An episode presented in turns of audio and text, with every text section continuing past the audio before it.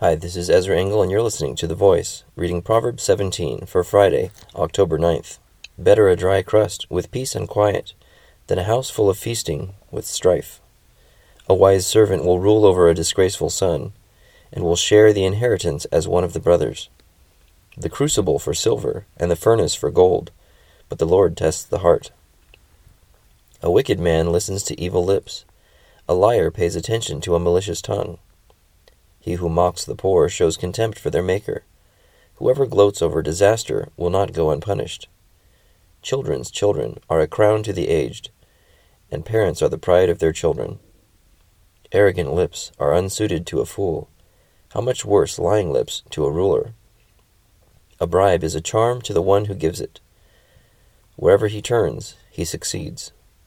He who covers over an offense promotes love but whoever repeats the matter separates close friends. A rebuke impresses a man of discernment, more than a hundred lashes a fool. An evil man is bent only on rebellion. A merciless official will be sent against him. Better to meet a bear robbed of her cubs than a fool in his folly.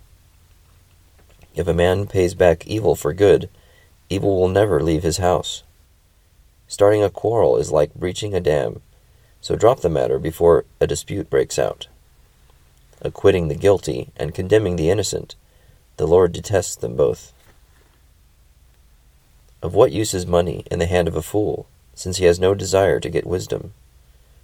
A friend loves at all times, and a brother is born for adversity. A man lacking in judgment strikes hands in pledge, and puts up security for his neighbor. He who loves a quarrel loves sin, he who builds a high gate invites destruction. A man of perverse heart does not prosper. He whose tongue is deceitful falls into trouble. To have a fool for a son brings grief. There is no joy for the father of a fool. A cheerful heart is good medicine, but a crushed spirit dries up the bones.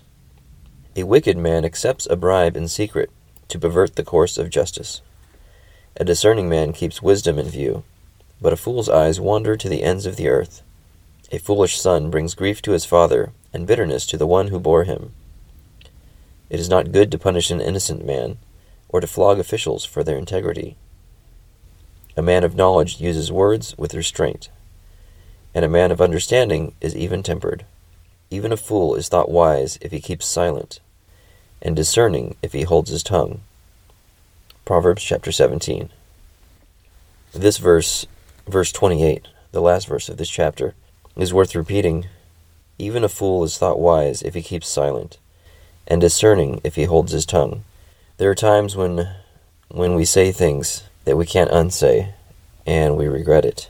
And uh, when we speak without thinking, we're being foolish. And so I think it wouldn't hurt to have a little bit more of a sense of the power of words before we use them, and uh, and know that delivered without much thought they can do more damage than good.